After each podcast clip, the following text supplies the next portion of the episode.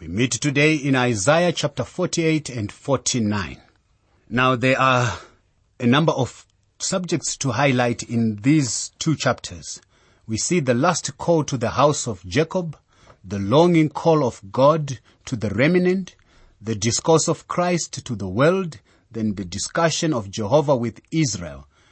Finally, there is the digression, talking of the judgment of Israel's oppressors. All three of these last sections conclude with the phrase, "No peace to the wicked." That statement is even found in chapter fifty-seven of Isaiah, verse twenty-one. The Messiah brings peace, but those who reject him will never know peace. Turning to idols is turning from the Messiah. As we have seen, this section has majored in a denunciation of idolatry. Idolatry is a road that leads to Babylon. God in this book is traveling the lonely road to Calvary. Let's consider the last call to the house of Jacob. Hear this, O house of Jacob, who are called by the name of Israel, and have come forth from the wellsprings of Judah, who swear by the name of the Lord, and make mention of the God of Israel, but not in truth or in righteousness. Isaiah forty-eight verse one.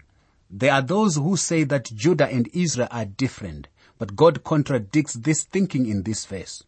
Don't try to change the name God has given them. The whole house of Israel is addressed here, and they belong to the chosen line through Abraham, Isaac, and Jacob. The apostate nation back then and in our day should listen to this final injunction to turn back to God. They speak of the God of Israel as though they know him. Actually, they neither know him nor serve him. They have a religion without any strength whatsoever. They will not find the solution to their problems even by turning to the United States or to Russia or to the Arab nations. Help will come when they turn to God. That is their solution, and that is our solution too. For they call themselves after the holy city and lean on the God of Israel. The Lord of hosts is his name. Isaiah forty-eight verse two. The Israelites boast of being citizens of Jerusalem and of being children of God. But are they such only in name? They are actually strangers to God at the moment. Because I knew that you were obstinate, and your neck was an iron sinew, and your brow bronze. Isaiah forty-eight verse four. You see, from the very beginning, when God took Israel out of Egypt, he knew that they were stiff-necked people. And my friend, God did not choose them because they were superior, nor did he choose us because we are superior. God chose them and us because of his grace and because he saw our great need. So that is the point here. The great invitation is given, the call to the house of Jacob. After that call, we need to also know that God His longing call of God is that he needs the remnant. He is calling the remnant. He is pleading with his people to listen to him. Listen to me, O Jacob and Israel. My called, I am he.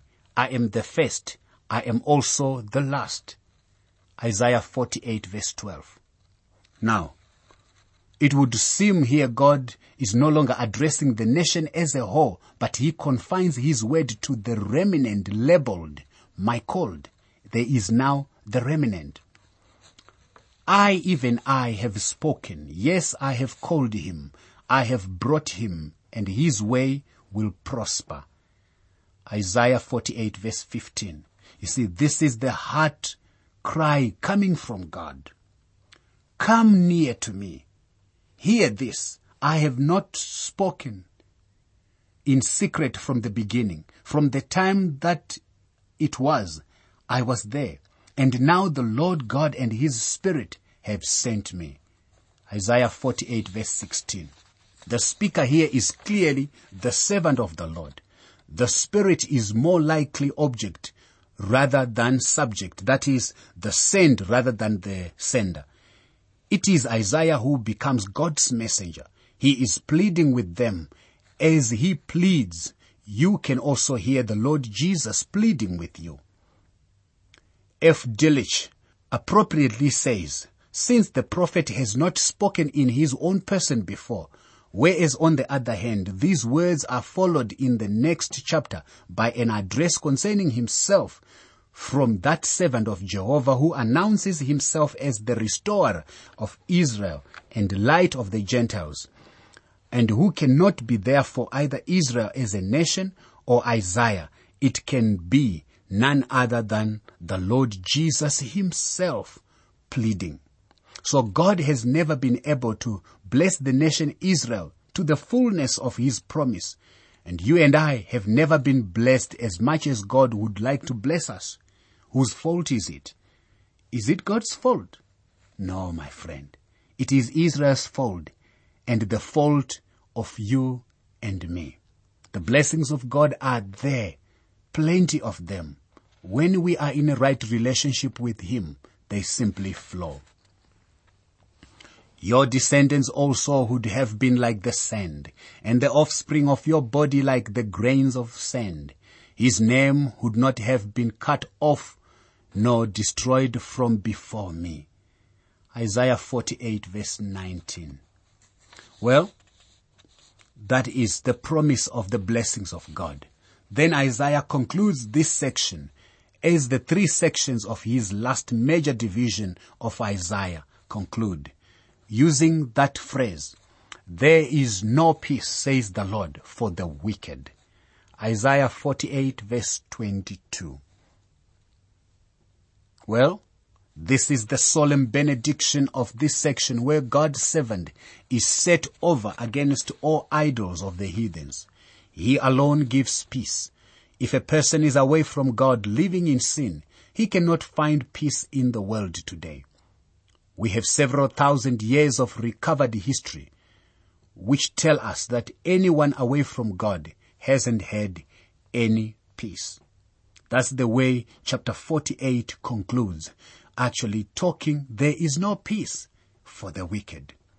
Now Isaiah brings us to another section, and in chapter forty-nine, we have the third and final division of the book of Isaiah. There is a threefold division which is marked off with the words, there is no peace for the wicked, says the Lord. So we have seen in the first division the comfort of the Lord, which comes through the servant. Now chapter forty-nine begins the second division, which I call salvation of the Lord, which comes through the suffering servant. We are now beginning to move toward a definite revelation of the Lord Jesus Christ as the suffering servant of God. We have been moving towards that revelation from the very beginning, but at first we saw him more as a shadow in the background and as the servant who brings comfort to God's people. The closer we get to chapter fifty-three, where we have that wonderful revelation of the cross of Christ, the more clearer he will become to us. Israel was the servant of the Lord, but as such Israel had failed. Now God speaks of another servant, and that servant is the Lord Jesus Christ. The prophetic scriptures spoke primarily of Israel as God's servant, yet the final meaning is found in the person of Christ. And a classic illustration is in Hosea eleven verse one, where it is recorded, when Israel was a child, then I loved him and called my son out of Egypt. Well, this was fulfilled in Christ Jesus, according to Matthew two verse fifteen. The nation failed, but the one who came out of the nation will succeed, Jesus Christ. Chapter forty-nine begins there with the discourse of Christ to the world. As we open this chapter, we are listening in on a discourse by Christ as truly as the twelve apostles listened to Christ in Galilee. In chapter forty-nine, we see Christ moving out to become the Savior of the world. In this movement, Israel is not forsaken, for her assured restoration to the land is reaffirmed. There is nothing to correspond to this remarkable discourse of our Lord Jesus Christ in the religions of this world. Here is one who is looking at the world, and he is looking at it as the servant of God, who has come as the savior of the world. Every religion is confined to an ethnic group or to several ethnic groups. Generally, they do not move beyond the borders of a tribe, a people, or a nation, so that most deities are local deities. However, the deity in the Word of God is the living God, the creator of the whole universe and the redeemer of mankind. This fact makes this discourse before us a very remarkable one. Listen, O coastlands, to me, and take heed, you peoples from afar. The Lord has called me from the womb. From the matrix of my mother, he has made mention of my name. Isaiah forty-nine verse one. Well, the theme of chapter forty to sixty-six is the theme of comfort, especially in chapters forty-eight to fifty-seven.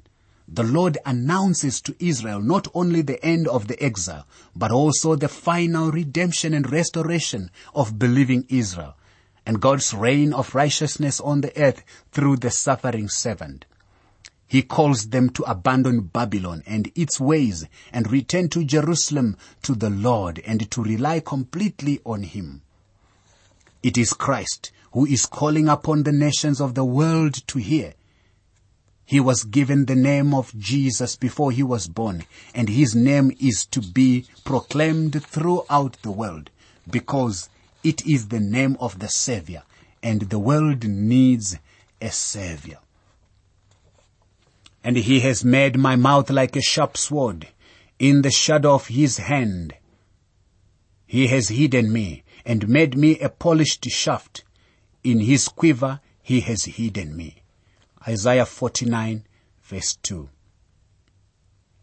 The sharp sword that went out of his mouth here is the word of God, and the explanation of his enemies when he walked on this earth. We had, it was said in John seven verse forty-six, no man ever spoke like this man. And the revelation of this one concludes with these words, according to Revelation nineteen verse fifteen, and out of his mouth goes a sharp sword, with which he should smite the nations. You see here, it is the judgment of the nations by the word of God. But notice the identification. And he said to me, you are my servant, O Israel, in whom I will be glorified. Isaiah forty-nine verse three. Here it is clear that the servant in this passage is Jesus of Nazareth, for he brings salvation to Israel as well as to the whole world. This will be true of the nation Israel, and it is true of Christ. Now this is the remarkable statement. Then I said, I have labored in vain, I have spent my strength for nothing and in vain, yet surely my just reward is with the Lord, and my work with my God. Isaiah forty-nine verse four. Though the Lord Jesus was rejected, and it may look as if he labored in vain, his confidence is in God. Even the death of the Lord Jesus was a victory. In fact, it is the greatest victory the world has ever seen up to the present time. The emphasis in this section, therefore, is on the suffering servant. And from a suffering servant's point of view, it looked as if he had labored in vain. At his first coming, Christ did not gather Israel as they rejected him. At his first coming, he did something far more wonderful. He wrought salvation for the world. Therefore, God's purposes were not frustrated by men's little machinations. And now the Lord says, who formed me from the womb to be his servant, to bring Jacob back to him, so that Israel is gathered to him. For I shall be glorious in the eyes of the Lord, and my God shall be my strength. Isaiah forty-nine verse five. Now, I would like to submit this to you as being one of the most remarkable passages in the Word of God, talking of the suffering servant as he would. Thus says the Lord, the Redeemer of Israel, their Holy One, to him whom men despises, to him whom the nations abhors, to the servant of rulers. Kings shall see and arise, princes also shall worship, because of the Lord who is faithful, the Holy One of Israel, and he has chosen you. Isaiah forty-nine verse seven. Paul said it like this, now if therefore is riches for the world, and their failure reaches for the Gentiles, how much more their fullness. Romans eleven verse twelve. So here the rejection of Christ by Israel meant that the gospel went to the ends of the earth. Just think how great it will be someday in the future when God regathers Israel. We now move to the discussion of Jehovah with Israel. The Lord discusses with Israel. From this section, the discussion of the Lord with Israel regarding their restoration. Now, I shall lift out only a few verses as we consider that discussion. Thus says the Lord, in an acceptable time I have heard you, and in that day of salvation I have helped you. I will preserve you and give you as a covenant to the people, to restore the earth, to cause them to inherit the desolate heritages. Isaiah forty-nine verse eight. You see, God heard the prayer of Christ, and he whom the nation crucified will be the one before whom kings will bow, and every knee must bow and acknowledge his lordship. Sing, O heavens, be joyful, O earth, and break out in singing, O mountains, for the Lord has comforted his people and will have mercy on his afflicted. Isaiah forty-nine verse thirteen. You see, God's purposes in the earth center in the nation of Israel. When they are back in the land, then both the heavens and the earth can rejoice. Today, however, everything is more or less out of place as far as the world is concerned. Israel should be in their land and in the place of blessing, serving God. At the moment, they are not. The church should be in heaven with Christ, but the church is still in the world. The devil should be in hell, but at the moment he is walking around on the earth, seeking whom he may devour. The Lord Jesus Christ should be sitting upon the throne of the earth, ruling the earth, but at the moment he is at the right hand of the Father. There are many things that have to be shifted around and put in the right socket, and this is why we see this prophecy mainly talking about the future. Even the people of Israel think they are forsaken of God. But Zion said, the Lord has forsaken me, and my Lord has forgotten me. Can a woman forget her nursing child and not have compassion on the son of her womb? Surely they may forget, yet I will not forget you. See, I have inscribed you on the palms of my hands. Your walls are continually before me. Isaiah forty-nine, verse fourteen to verse sixteen. You see here, my friend, God's covenant with Israel is again renewed in the most poignant terms. Could ever a mother forget her nursing child, even if that unlikely event transpired? God would be found more faithful, never forgetting Israel. What beautiful assurance God gives to his children that they are not forsaken of him. Israel may forsake him as they are doing today, but God will never forsake them. What consolation, what assurance of the faithfulness of God to his covenant. It is equally true when God makes a covenant with you and when you come to him trusting in Jesus Christ. Your salvation is assured. Your acceptance into the beloved is assured. You can have copies of the notes and outlines used for these Living Word for Africa programs, so you can follow them as you listen. For your copies, please write to The Living Word for Africa, P O. Box four two three two, Kempton Park one six two zero, South Africa. Please say which book of the Bible you want them for, and be sure to include your name and contact information. Let me give you that address again. It's The Living Word for Africa, P O. Box four two three two, Kempton Park one six two zero, South Africa.